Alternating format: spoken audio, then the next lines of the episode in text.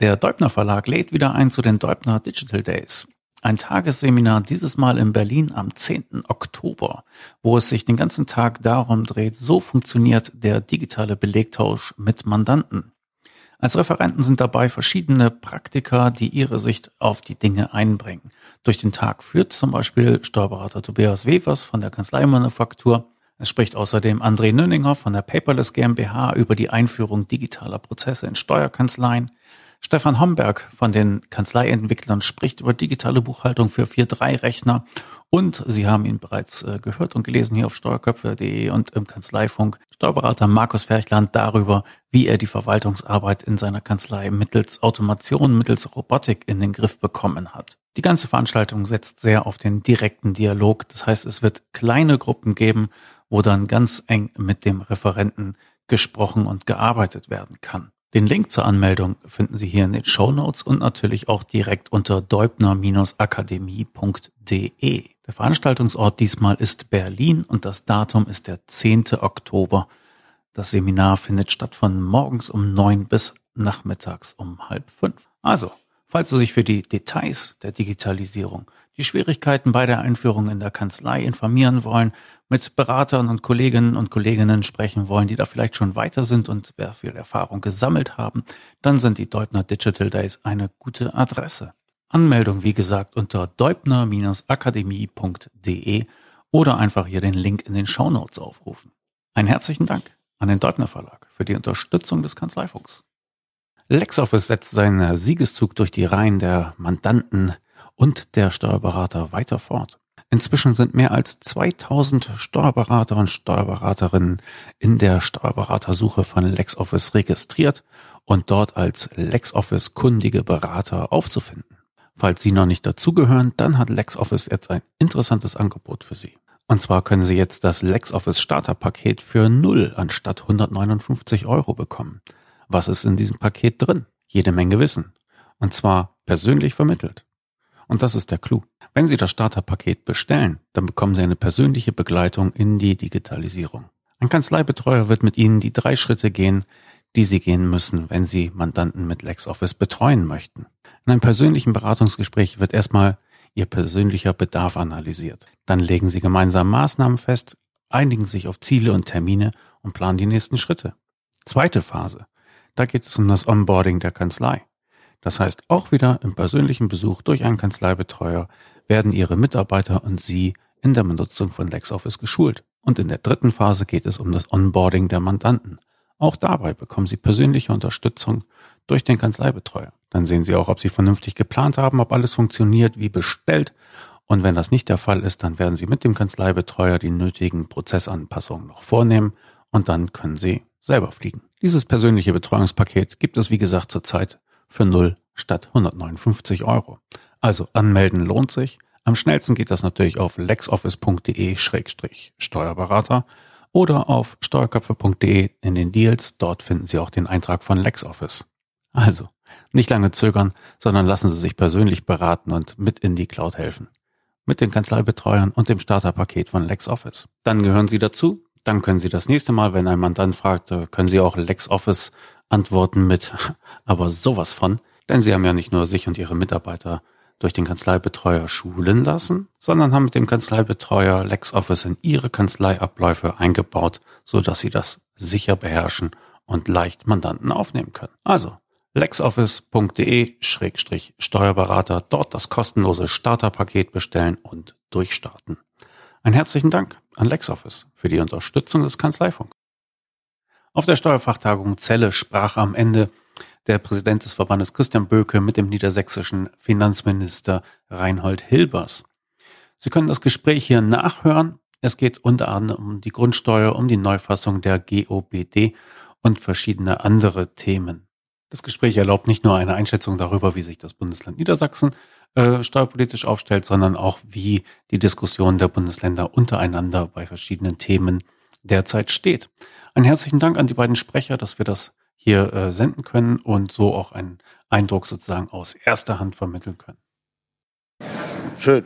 Gut, dann fangen wir einfach an, würde ich sagen. Und äh, das hat sich äh, bewährt, immer mal äh, schon ein bisschen ähm, Akustik zu erzeugen über den Tag, denn das äh, motiviert dann auch nochmal Kolleginnen und Kollegen, die draußen sind, dass sie dann auch noch reinkommen und uns Gesellschaft leisten. Ich darf ganz herzlich hier Herrn Finanzminister Hilbers begrüßen. Wir freuen uns sehr, dass Sie an unserer Veranstaltung teilnehmen und für Fragen zur Verfügung stehen. Gerne. Im Vielen Dank.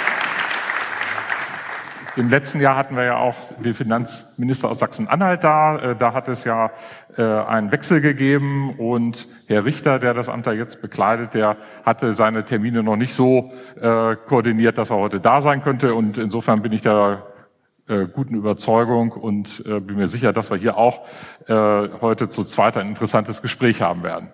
Sonst nehmen wir das Publikum dazu, dann kriegen wir ja, das genau, genau. Äh, Herr Hilbers, wir hatten ja äh, letztes Jahr schon über die Grundsteuer gesprochen. Da hat es ja äh, ein langwieriges Gesetzgebungs- oder Findungsverfahren in der Gesetzgebung gegeben. Und ähm, jetzt ist es ja so, dass wenn ähm, jetzt auch die Grundgesetzänderung, die dafür nötig ist, also beschlossen wird, dann hat das Land Bayern ja für sich eine Öffnungsklausel äh, durchgesetzt. Und da würde uns jetzt interessieren, wie ist denn die Haltung des Landes Niedersachsen zu dieser Öffnungsklausel. Können Sie das, sich das vorstellen, das auch für sich in Anspruch zu nehmen? Und wie sehen Sie insgesamt den Stand zur Grundsteuer? Das mit der Öffnungsklausel ist in Niedersachsen der Landesregierung noch nicht entschieden. Äh, wir, ich sehe das zunächst mal sehr positiv, dass wir ein Stück vorangekommen sind. Wir haben zwei Dinge erreicht in dem Jahr, seitdem wir das letzte Mal darüber diskutiert haben. Ich glaube, wir haben das Scholz-Modell ganz erheblich entschlackt mit den äh, fiktiven Mieten, die wir jetzt ansetzen, nicht mehr mit den wirklichen Mieten, mit den Vereinfachungen, äh, die wir bei der Erfassung der Daten haben, haben wir das Modell ganz erheblich reduzieren können, die Komplexität reduzieren können, das vereinfachen können. Äh, das ist uns gelungen. Und äh, es ist uns jetzt, wenn uns jetzt, jetzt gelingt, insgesamt das Gesetzespaket durchzubringen, dann gibt es den Ländern eben auch dauerhaft die Möglichkeit, von der Öffnungsklausel Gebrauch zu machen. Nicht nur einmal, deswegen hat das auch nicht nur Bayern erstritten. Wir haben ja alle dafür, oder wir haben auch mit dafür unter Flankenschutz gegeben, dass man äh, den Ländern die Möglichkeiten einräumt, die Gesetzgebung selbst in die Hand zu nehmen. Insofern ist das schon positiv gelaufen insgesamt. Äh, wir haben meines Erachtens noch eine große Baustelle, die wir in dem Verfahren haben, was wertorientiert ist, oder zwei große Knackpunkte, die beim wertorientierten Modell ein Problem sind.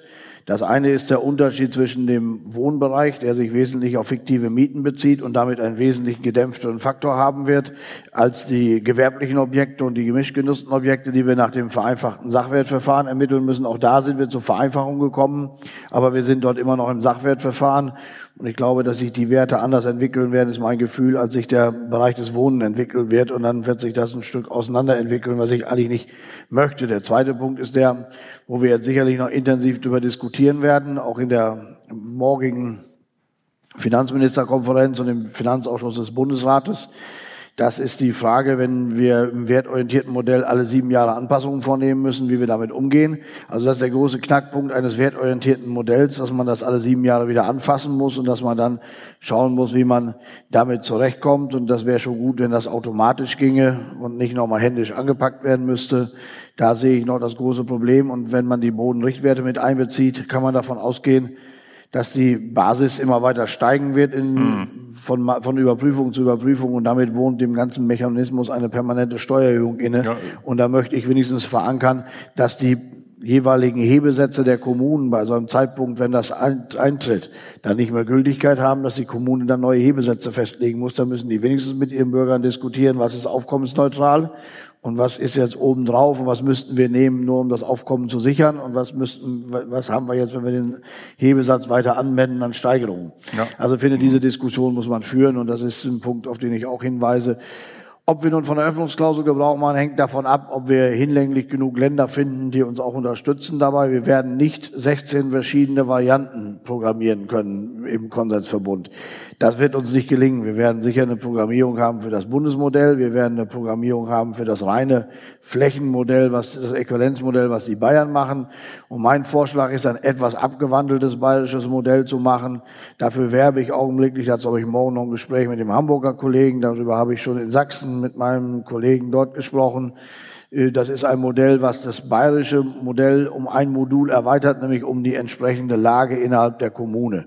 Das heißt also, mein Modell, wenn so das der Vorschlag, der von uns in Niedersachsen erarbeitet worden ist, sieht also vor, dass man die Flächenäquivalente nochmal danach gewichtet, ob ich in einer besonders wertvollen Gegend einer Kommune mich befinde oder in einer Gegend, äh, die weniger äh, wertorientiert ist, also werthaltig ist. Und das kann ich anhand der Bodenrichtwerte zum Beispiel einstufen. Mhm. Da würde ich aber vorhandene Grenzen nehmen, Stadtbezirke, könnte man vielleicht von den Bodenrichtwerten sogar wegkommen dann. Dann die bräuchte ich nicht wirklich hm. nehmen, sondern ich möchte hm. nur, ich nehme sie nur als Indiz. Ja. Da wo hm. der Bodenrichtwert zum Beispiel doppelt so hoch ist wie der Durchschnitt, da nehme ich dann einen Faktor von 1,5. Dass man so eine Klassifizierung Und äh, da wo der Bodenrichtwert hm. wesentlich niedriger ist, nehme ich dann 0,75 des hm. Äquivalenz. Also dass ich eine Klassifizierung innerhalb des Ortes vornehme und habe dann noch eine gewisse Gewichtung. Vielleicht, dass man da unterstellen kann, wo besonders leistungsfähige Menschen wohnen, obwohl das eigentlich eine Objektsteuer ist ich es inhaltlich eigentlich ablehne oder ich lehne es inhaltlich ab, systematisch zu versuchen, äh, das daraufhin abzugleichen, ob möglicherweise ein leistungsfähiger oder weniger leistungsfähiger Mensch in dem Objekt wohnt. Das wird uns sowieso nicht vernünftig gelingen. Es geht auch um relativ überschaubare Werte es wird viel Aufwand sein und ist eigentlich mit einer Objektsteuer nicht äh, zu vereinbaren. Und lebe aber in einer großen Koalition, so dass ich auch ein Stück weit Rechnung, dem Rechnung tragen muss, dass dort äh, solche Elemente einfließen sollen. Und da ist das ein Versuch, ja. mhm. den ich da mal unternehme. Aber da muss ich hinlänglich viele Partner für finden in Niedersachsen, die da mitmachen, andere Länder, damit es sich überhaupt lohnt, so ein Modell zu programmieren. Denn die äh, Mieter, die seit 20 Jahren in derselben Wohnung meinetwegen wohnen, äh, die sind, die können ja letztendlich gar nichts dafür und haben ja auch keinen Mehrwert dadurch, dass deren äh, Quadratmeterpreis äh, vom Grund und Boden gestiegen ist. Ja, der, genau. Und deswegen denke ich, ist das das größte Problem, dass man da diese Inflationierung im Vermögensbereich äh, im ja, Grunde von, das würde von man im Flächenmodell würde man im mhm. Flächenmodell alles äh, eliminieren. Man ja. muss jetzt bei dem jetzigen Bundesmodell wissen, wenn die Mieten ansteigen, wenn die durchschnittliche Zensusmiete ansteigt, dann steigt auch die, die Steuer an, die Grundsteuer an. Und das ist ja eigentlich ein Effekt, den man gar nicht will. Mhm. Man will ja nicht preistreibend bei der zweiten Miete nochmal dabei sein. Ja. Wir müssen aber zunächst einmal die Grundgesetzänderung jetzt ja. auch auf den Weg bringen. Dazu braucht man im Bundestag auch die FDP und die Grünen. Die Große Koalition hat nicht wie in Niedersachsen eine verfassungsändernde Mehrheit. Und deswegen muss man zunächst mal schauen, dass man da die entsprechenden Beschlüsse jetzt auch zusammenbekommt. Und der Einwand der Grünen, für wie nachhaltig halten Sie den, dass die, äh, die äh, Nichtverrechenbarkeit der Grundsteuer auf die Mieter äh, als Bedingung mitbringen? Davon halte ich nichts. Das ist steuersystematisch. Äh, unvernünftig. Wenn man sich mal überlegt, was die Grundsteuer soll. Die Grundsteuer soll ja die Ausgaben der Kommune, auf die man nicht direkt über Gebühren zurechnen kann, auf die Menschen umlegen, die sie nutzen. Und da sind ja nun, ist ja nun keine Differenzierung zwischen Eigentum und Nicht-Eigentum. Also die Mieter nutzen ja genauso gut den Stadtpark, den ÖPNV, die städtischen Einrichtungen, das Schwimmbad, was defizitär ist und ähnliches. Also macht es gar keinen Sinn, das nicht umzulegen. Und im Übrigen wäre es ja ein Trugschluss zu glauben, dass all diejenigen, die jetzt dann Objekte haben, und diese vermieten, dass sie sich das vom eigenen Einkommen abziehen ließen. Also die werden das dann auf die Miete umlegen und das wird sowieso wieder bei den Mietern landen. Also von dem Vorschlag halte ich gar nichts. Der wird auch nicht kommen. Der würde auch von uns, von mir nicht unterstützt werden. Den halte ich für, für nicht zielführend. Das muss schon auf die Miete mit umgelegt werden, auf die Mieter mit umgelegt werden. Das ist schon, schon wichtig und wir sind ja bei der Vermögensteuer auch wieder in der Diskussion, ob wir ständig Besitz und Vermögen besteuern. Mhm. Wenn wir das immer machen, wird das sicherlich nicht dazu beitragen, dass wir dafür als Standort besonders interessant sind. Und wenn ich mich recht erinnere und wenn ich aufmerksam Zeitung lese, stelle ich fest, dass wir allenthalben Wohnungen benötigen.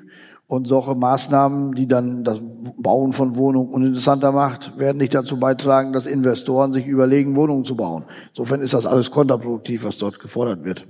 Das würde ich auch so sehen. Ja, da haben Sie ein interessantes Thema gerade noch zusätzlich angesprochen.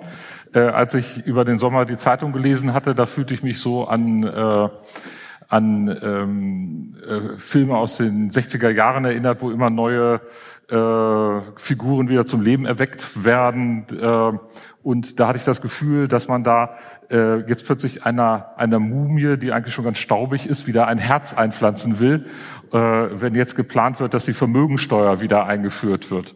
Da macht sich ja äh, Olaf Scholz jetzt, äh, nachdem er erst ja nicht sehr ambitioniert dazu war, in den vor, sagen wir mal, bis vor zwei Jahren, macht er sich jetzt ja sehr stark dafür. Ähm, ist das was ein Thema, äh, was Ihnen nahe geht, die Vermögensteuer? Nein, auf keinen Fall. Ich glaube, es ist völlig falsch, in der jetzigen Zeit auch vor der konjunkturellen Lage, über die wir diskutieren, darüber zu sprechen, zusätzliche Belastungen auszusprechen, sondern ich glaube, man kann auch Konjunktur ankurbeln und man kann auch Wirtschaft ankurbeln, man kann auch Investitionen interessant machen, indem man Freiräume einräumt, indem man dereguliert, indem man Steuern senkt und den Menschen mehr lässt. Das geht nicht immer nur über staatliche Programme, indem man erstmal mehr Geld einnimmt als Staat und es dann wieder verteilt, sondern das richtige Signal wäre jetzt steuerliche Entlastungen auf den Weg zu bringen und nicht neue Belastungen. Das ist die erste Bemerkung. Und die zweite Bemerkung ist die, immer wenn Sie anfangen, Substanz zu besteuern, dann müssen Sie sich überlegen, was dann passiert. Äh, dann wird das unter Umständen nicht mehr in Deutschland stattfinden, dann wird der Standort uninteressanter, dann wird äh, Substanz auch unabhängig davon, ob man damit Geld verdient oder nicht, unabhängig von der Erlössituation, wird der, der Besitz und das äh, Vermögen besteuert. Und das ist der genau falsche Ansatz jetzt in einer Zeit, wo wir darüber diskutieren, dass die Wachstumsraten noch etwas zurückgehen könnten oder zu, real zurückgehen. Da müssen wir jetzt die richtigen Antworten finden und die richtigen Antworten sind nicht die Besteuerung von Vermögen in Deutschland wieder einzuführen. Im Übrigen wäre das auch sehr komplex und äh, sehr kompliziert. Die Fragen, die man damals aufgeworfen hat, die dazu geführt haben, dass wir sie nicht mehr erheben, die sind ja nicht weg. Ich müsste ja alles bewerten. Ich müsste das ganze Vermögen komplett gleich behandeln. Und wenn es dann bestimmte Schonvermögen geben soll, dann sage ich mal, viel Spaß dabei, das auseinanderzuhalten. Da kommt also einiges auf uns zu, wo wir dann diskutieren können. Dann werden wir sehr viel Aufwand in diese Steuer stecken und äh, wenig Erlös dabei haben. Und für mich ist das eine Diskussion, die immer dann wieder aus äh, der Mottenkiste rausgeholt wird, äh, wenn es darum geht, dass wir Neiddiskussionen führen sollen. Da wird also, man gönnt dem einen oder anderen dann irgendwelche Vermögensgegenstände nicht und hält sie für vermeintlich reicher. Das ist ja alles aus versteuerten Vermögen entstanden. Mhm. Und dann macht es auch keinen Sinn, das jetzt als Substanz nochmal zu besteuern. Das sind alles so Tricks, wo man äh, den Menschen weismachen will, dass das womöglich gerechter ist und dass man damit die große Gerechtigkeitstour fahren will. Das verfängt alles nicht und wird auch im Endeffekt alles nicht funktionieren. Ja, also denn die, die Leistungsträger werden ja schon durch Einkommensteuerzuschläge, den verbleibenden Solidaritätszuschlag und so weiter ja sowieso schon höher belastet. Deswegen hat es mich gewundert, dass man jetzt auch noch eine Vermögensteuer einführen will. Ähm, aber es war der reine Versuch, eine Neiddiskussion zu führen, vielleicht auch so bei Wahlen Punkte damit zu mhm. machen. Aber ich glaube, das hat sich auch gezeigt am letzten Sonntag, dass das viel zu billig ist und dass die Menschen das auch erkennen, dass das keinen Sinn macht. Und wir müssen ja ein bisschen mehr über Ökonomie und über die Funktionsweisen der Wirtschaft reden und darüber, dass man das Geld auch verdienen muss, was man verteilen will und dass die Anreize wichtig sind, damit wir dort gut sind. Und dann werden solche Themen auch bei den Menschen nicht verfangen. Ja. Ähm, für uns noch ein äh, praktischer bedeutendes Thema. Es gibt ja äh, die, äh, das Schreiben des BMF zu den GOBD, also diesen Grundsätzen abgekürzt ordnungsmäßiger Buchführung und Speicherung digitaler Unterlagen. Da gab es eine Aktualisierung oder Revision dazu von diesem äh, BMF-Schreiben, was äh, auf der Seite äh, im Internet auch veröffentlicht worden ist. Und das ist ja für unsere Branche schon sehr wichtig und wir finden das ja auch gut, dass es da Weiterentwicklungen gibt. Und äh, jetzt ist plötzlich der Entwurf von der Homepage entfernt worden, wie es hatte gerade auch der Referent Herr Groß angesprochen. Ist das jetzt nur eine technische, rein technische äh, Problematik gewesen ähm, oder gibt es da grundsätzliche ähm, Änderungen, die in dem Entwurf dann noch vorgenommen werden. Also uns scheint, erscheint das Vorgehen des Bundesministeriums dort auch etwas ungewöhnlich. Wir sind auch davon überrascht worden, dass das wieder runtergenommen wird. Im Kern geht es ja um die äh, Aufbewahrung von äh, Buchführungsdaten und mhm. Äh, begrenzte Aufbewahrung von Daten bei Altsystemen. Und wir haben diese Linie, die dort zunächst veröffentlicht worden ist, ausdrücklich unterstützt, weil wir glauben, dass das zur Vereinfachung beiträgt und dass es auch wichtig ist, dass wir diese Vereinfachung einhalten und eben bei den Altsystemen so verfahren, wie damals dann veröffentlicht worden ist. Das ist also Jetzt will, sieht der Bund wohl Klärungsbedarf hinsichtlich der zeitlichen Anwendung dieser äh, Erleichterungen und will das Ganze nochmal erörtern. Wir werden sehen, wie das weitergeht dort. Ich kann Ihnen da keinen aktuellen Stand, mhm. jetzt, aktuellen Stand jetzt geben. Aber das ist für, für mich schon wichtig, dass wir wirklich dort auch zu Vereinfachungen kommen. Kann ja nicht sein, dass man dauerhaft zwei Systeme nebeneinander betreiben muss, nur weil man dann darauf zugreifen will, sondern da müssen wir ja Lösungen finden, die einfacher gehen. Und das muss auch zumutbar sein. Und mein Prinzip ist immer, entbürokratisieren, deregulieren und dafür zu sorgen, dass äh, wir das auch für Unternehmen insgesamt erleichtern und nicht alles noch verschärfen und äh, können ja kein, von keinem Unternehmer erwarten, dass der ewig lange zwei Systeme parallel ja, ja. Das sind ja Lizenzkosten und äh, IT-Kosten, die damit verbunden sind. Ja, dafür müssen sie parallele Systeme haben, dafür müssen sie Kapazitäten auf den Rechnern haben, dazu müssen sie letztendlich auch Leute haben, die es betreuen und die es warten. Das muss in der Peripherie auch passen. Das halte ich alles nicht für, für besonders zielführend. Schön. Bei den Vereinfachungen haben Sie mich da auf Ihrer Seite. Das also es wird jetzt weiter diskutiert, die Steuerabteilungsleiter werden darüber sprechen, aber wir in Niedersachsen haben da eine klare Meinung dazu. Mhm, sehr schön. Ein ähnliches Thema ist auch ja ähm, das Thema Kassenführung. Da hatte ich äh, ja auch äh, von unserem Verband heraus, von unserem Verband aus äh, ja einen Brief auch verfasst. Äh, es gibt ja da äh, ständige äh, Weiterentwicklungen im Bereich Kassenführung, die ja auch sinnvoll sind sicherlich. Ähm, jetzt zum ersten ersten sollen ja technologische Veränderungen vorgeschrieben werden, diese technischen Sicherheitseinrichtungen aber es gibt ja aktuell noch gar kein äh, belastbares technisches Konzept dafür. Und ähm, die Kostenentwicklung ist auch eine andere, als sie damals ähm, kalkuliert war. Man war damals von 10 Euro ausgegangen für diese technischen Sicherheitseinrichtungen. Jetzt sagen die Kassenhersteller, es werden wohl 300 Euro werden. Ähm, kurzum, ähm, wenn das alles jetzt beginnen soll zum 1.1., dann wäre das ja etwas knapp und äh, wir hatten ähm, der FAZ entnommen, dass es Bestrebungen gibt, da eine Verlängerung, eine Übergangsfrist zu schaffen. Die, äh, da war der 30.09.2020 jetzt in, im Spiel. Ähm, gibt es da von Ihrer Seite aktuelle... Da laufen augenblicklich ja noch Gespräche. Ich mhm. unterstütze das. Niedersachsen hat das unterstützt. Wir sind dazu aufgefordert worden, dazu Stellung zu beziehen. Wenn die technischen Systeme dazu jetzt zum Jahresende nicht vernünftig vorliegen oder wir mit einer etwaigen Umstellung in die, in, bei den ganzen Einzelhändlern ins Weihnachtsgeschäft hineinkommen, dann macht das wenig Sinn, das zu tun. darauf muss man Rücksicht nehmen. Grundsätzlich wollen wir, dass diese Systeme revisionssicher sind und dass man sie auch anwendet. Es muss aber eine vernünftige Übergangsfrist geben, die dazu führt, dass man das auch wirklich umsetzen kann. Und die Technik muss ja auch am Markt vorhanden sein. Und darauf nehmen wir Rücksicht. Deswegen unterstützen wir diese Verschiebung, die dort angedacht ist, dass wir mhm. dort den entsprechenden Freiraum auch unseren Einzelhändlern, unseren äh, niedersächsischen Unternehmerinnen und Unternehmern geben, dass wir das entsprechend anpassen, dass sie das entsprechend anpassen können und dass es dazu dann auch äh, entsprechende Regelungen gibt. Meines Wissens ist dazu beabsichtigt, dass dort Ende des Monats etwas veröffentlicht werden soll mhm. in einem BMF-Schreiben. Äh, da wird es dann Klarheit geben, wie man das, wie man das weiter mhm. verlängert. Wir haben auf jeden Fall einer Verlängerung als Niedersachsen zugestimmt. Äh, das habe ich im August entsprechend auf den Weg gebracht, dass wir uns dem nicht im Weg stellen. Ja. Also ich kann mich noch erinnern, als das im Gespräch war, dass diese ähm, dieses technische die technische Sicherheitseinrichtungen äh, entwickelt werden sollten. Da hatten die Kassenhersteller gesagt, das ist überhaupt gar kein Problem. Aber jetzt haben sie doch irgendwie wohl bei der Entwicklung Durchhänger gehabt. Und wenn man dann auf andere, auf Dritte quasi äh, sich verlassen muss bei solchen Sachen, dann ist das äh, natürlich misslich und dann wäre das ja wunderbar, wenn man da so ein bisschen den zeitlichen Druck rausnimmt, ja. Äh, weil ja auch dann äh, die äh, Meldungen der Kassensysteme ja auch äh, nach Möglichkeit äh, elektronisch erfolgen sollen und nicht, ja. äh, wie es gerade jetzt nur ist, äh, möglich genau. ist in Papierform. Genau, das muss so festgelegt werden und Ende September treffen sich dort nochmal die Referatsleiter, die sich dort in einer Sitzung damit beschäftigen und dann mhm. wird man auch erörtern, wann der genaue Zeitpunkt ist, wann, wohin man es dann verschieben will. Es muss ja so sein, dass wenn wir sobald wir die technischen Möglichkeiten vorliegen haben und die entsprechenden Übergangsfristen haben, dass wir es bearbeiten können, dass wir es auch wirklich einführen. Also das, was man dort gemacht hat, dass man Kassensysteme auf den Weg bringt, die in der Lage sind, ganze Umsätze verschwinden zu lassen, ohne dass man da auch einen Hinweis drauf bekommt, äh, das kann ja nicht funktionieren, da können wir uns ja nicht mit abfinden. Also werden wir die Sicherheit dort herstellen müssen.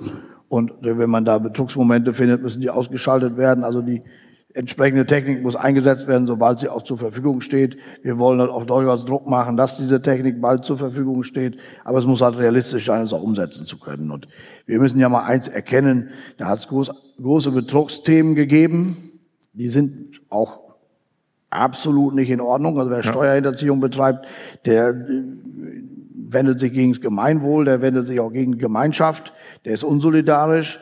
Und das muss man auch knallhart bekämpfen und knallhart muss man dem auch nachgehen. Da haben wir auch eine Taskforce dafür, das wissen Sie ja auch, die sich mit diesen Themen auseinandersetzt, die das erheben kann und finden kann.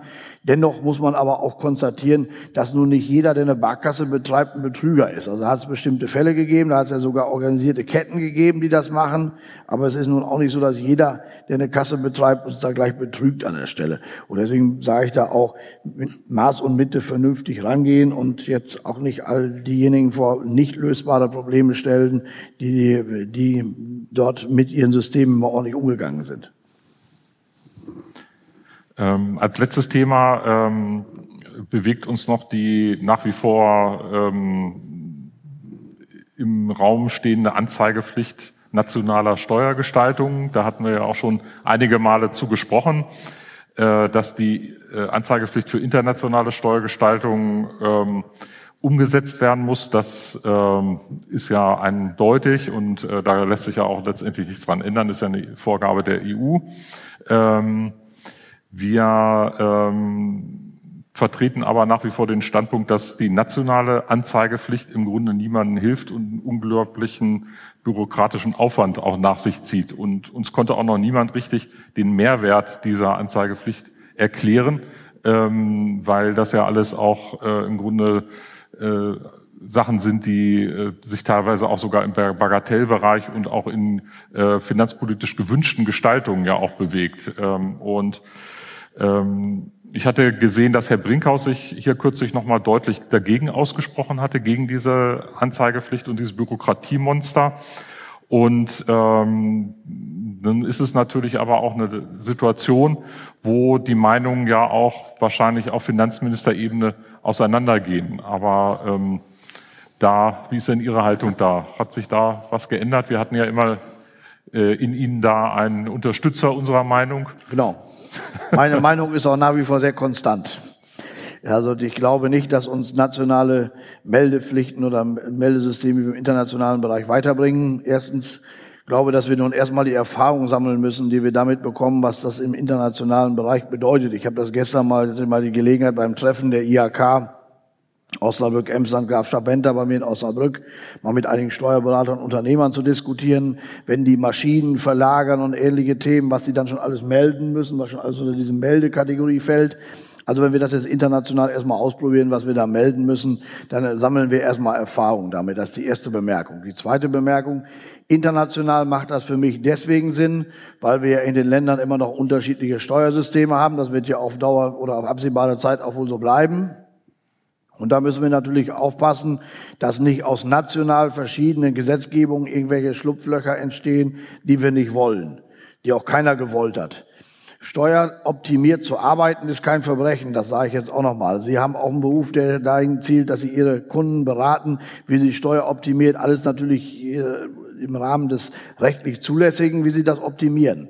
Und wenn wir daraus dann aus internationalen Sachverhalten was erkennen, wo wir was sehen, was eigentlich nicht gewollt ist, dann ist das äh, sicherlich im internationalen Bereich etwas, wo wir, sage ich ja, wo wir zwischen den verschiedenen Systemen, wo man vielleicht die Übergänge und die, die Verknüpfung nicht so gesehen hat, wo man Rückschlüsse daraus ziehen kann und wo man Erkenntnisse gewinnen kann, die vielleicht diesen Aufwand, den wir damit haben und auch die Meldepflicht dann entsprechend noch rechtfertigen. Ich kann das auf nationaler Ebene nicht erkennen, dass uns das äh, so entsprechend weiterführt, als dass das den ganzen Aufwand rechtfertigt. Und was wollen Sie dann im Einzelnen melden? Wollen Sie denn jede optimierte Überlegung, die Sie anstellen, wollen Sie die dort denn melden als ein äh, Steuersparmodell nationaler Art?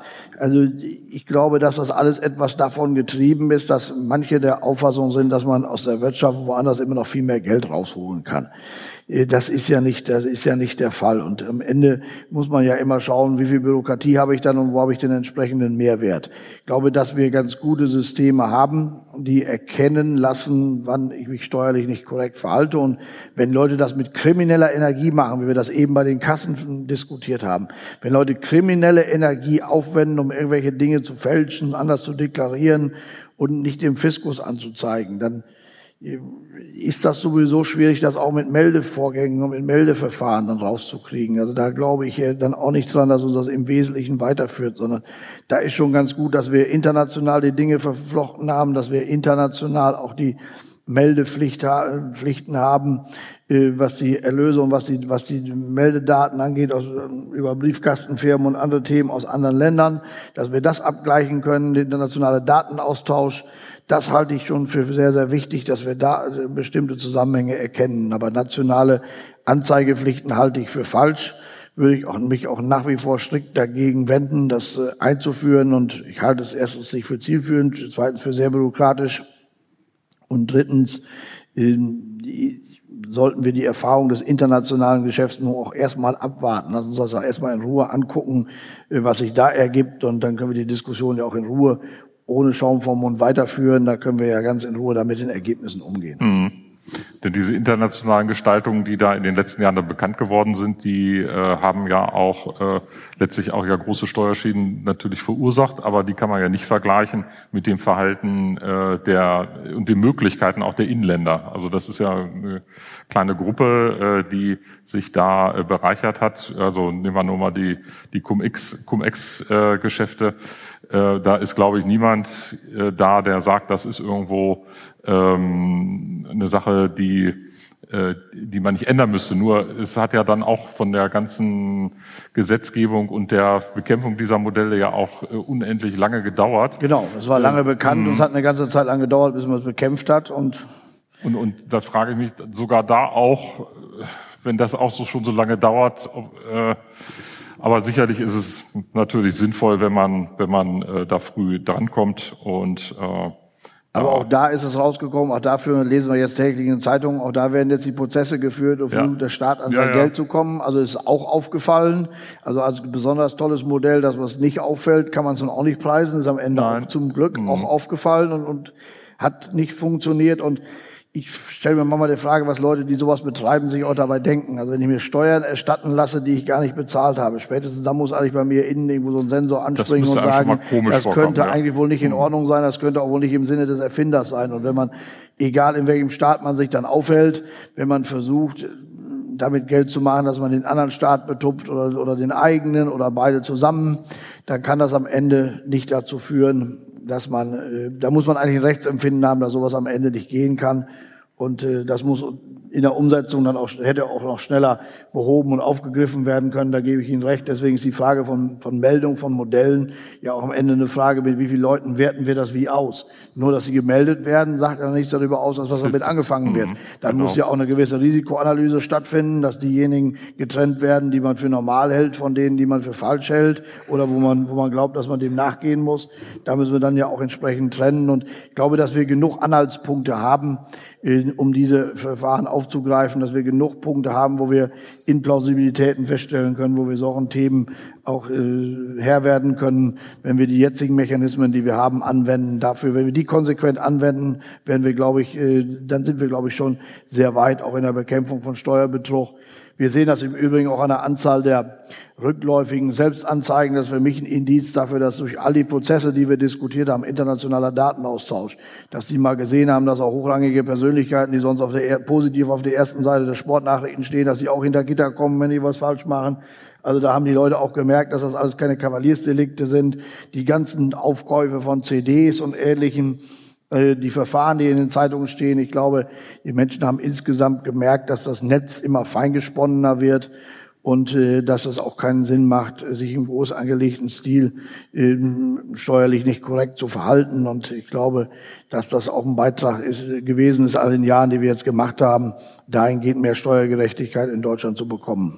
Ja, das hat sich auch total verändert. Also die Mandanten wollen also heute eigentlich Rechtssicherheit haben, die wollen die alten Jahre abgeschlossen haben und so schnell wie möglich. Ja, das habe ich auch gestern nochmal mhm. diskutiert. Da hat mir jemand gesagt, mach doch wieder die zeitnahe Betriebsprüfung. Also mhm. da ist äh, da ist nichts da, wo die Leute sagen, bleib mir möglichst lange vom Pelz, sondern im Gegenteil. Die haben, genau. die, die mhm. haben, das sind ja manchmal unterschiedliche Auffassungen, die man hat über steuerliche Fragen. Die kann man ja auch haben, aber dann ist am besten, man trägt sie aus, wenn alle Beteiligten noch sich daran erinnern können, wie es denn wirklich war. Und wenn diejenigen, die es gebucht haben, die es bearbeitet haben, auch noch nicht in Rente sind, sondern noch im Unternehmen sich befinden und äh, deswegen haben die mir gesagt, mach doch wieder äh, zeitnahe Betriebsprüfung, uns wird das gefallen. Also ein Zeichen dafür, dass auch die Unternehmerschaft das ganz gerne frühzeitig geklärt haben will, damit man Rechtssicherheit und Klarheit hat und auch weiß, wie man dann dran ist und ja. äh, damit auch planen kann.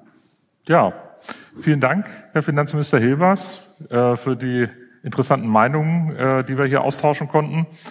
Und äh, wir äh, machen jetzt im Anschluss weiter mit unserer Afterwork-Party, die wir ähm, hier im Foyer gleich machen. Und äh, da sind Sie alle natürlich herzlich zu eingeladen. Herr Hilbers, wenn Sie Zeit haben, äh, können noch einen kleinen Moment noch, bleiben, ja. Ja, können Sie gerne auch noch äh, da bei uns dazukommen. Ja, vielen Dank. Herzlichen Dank. Ich bedanke mich auch.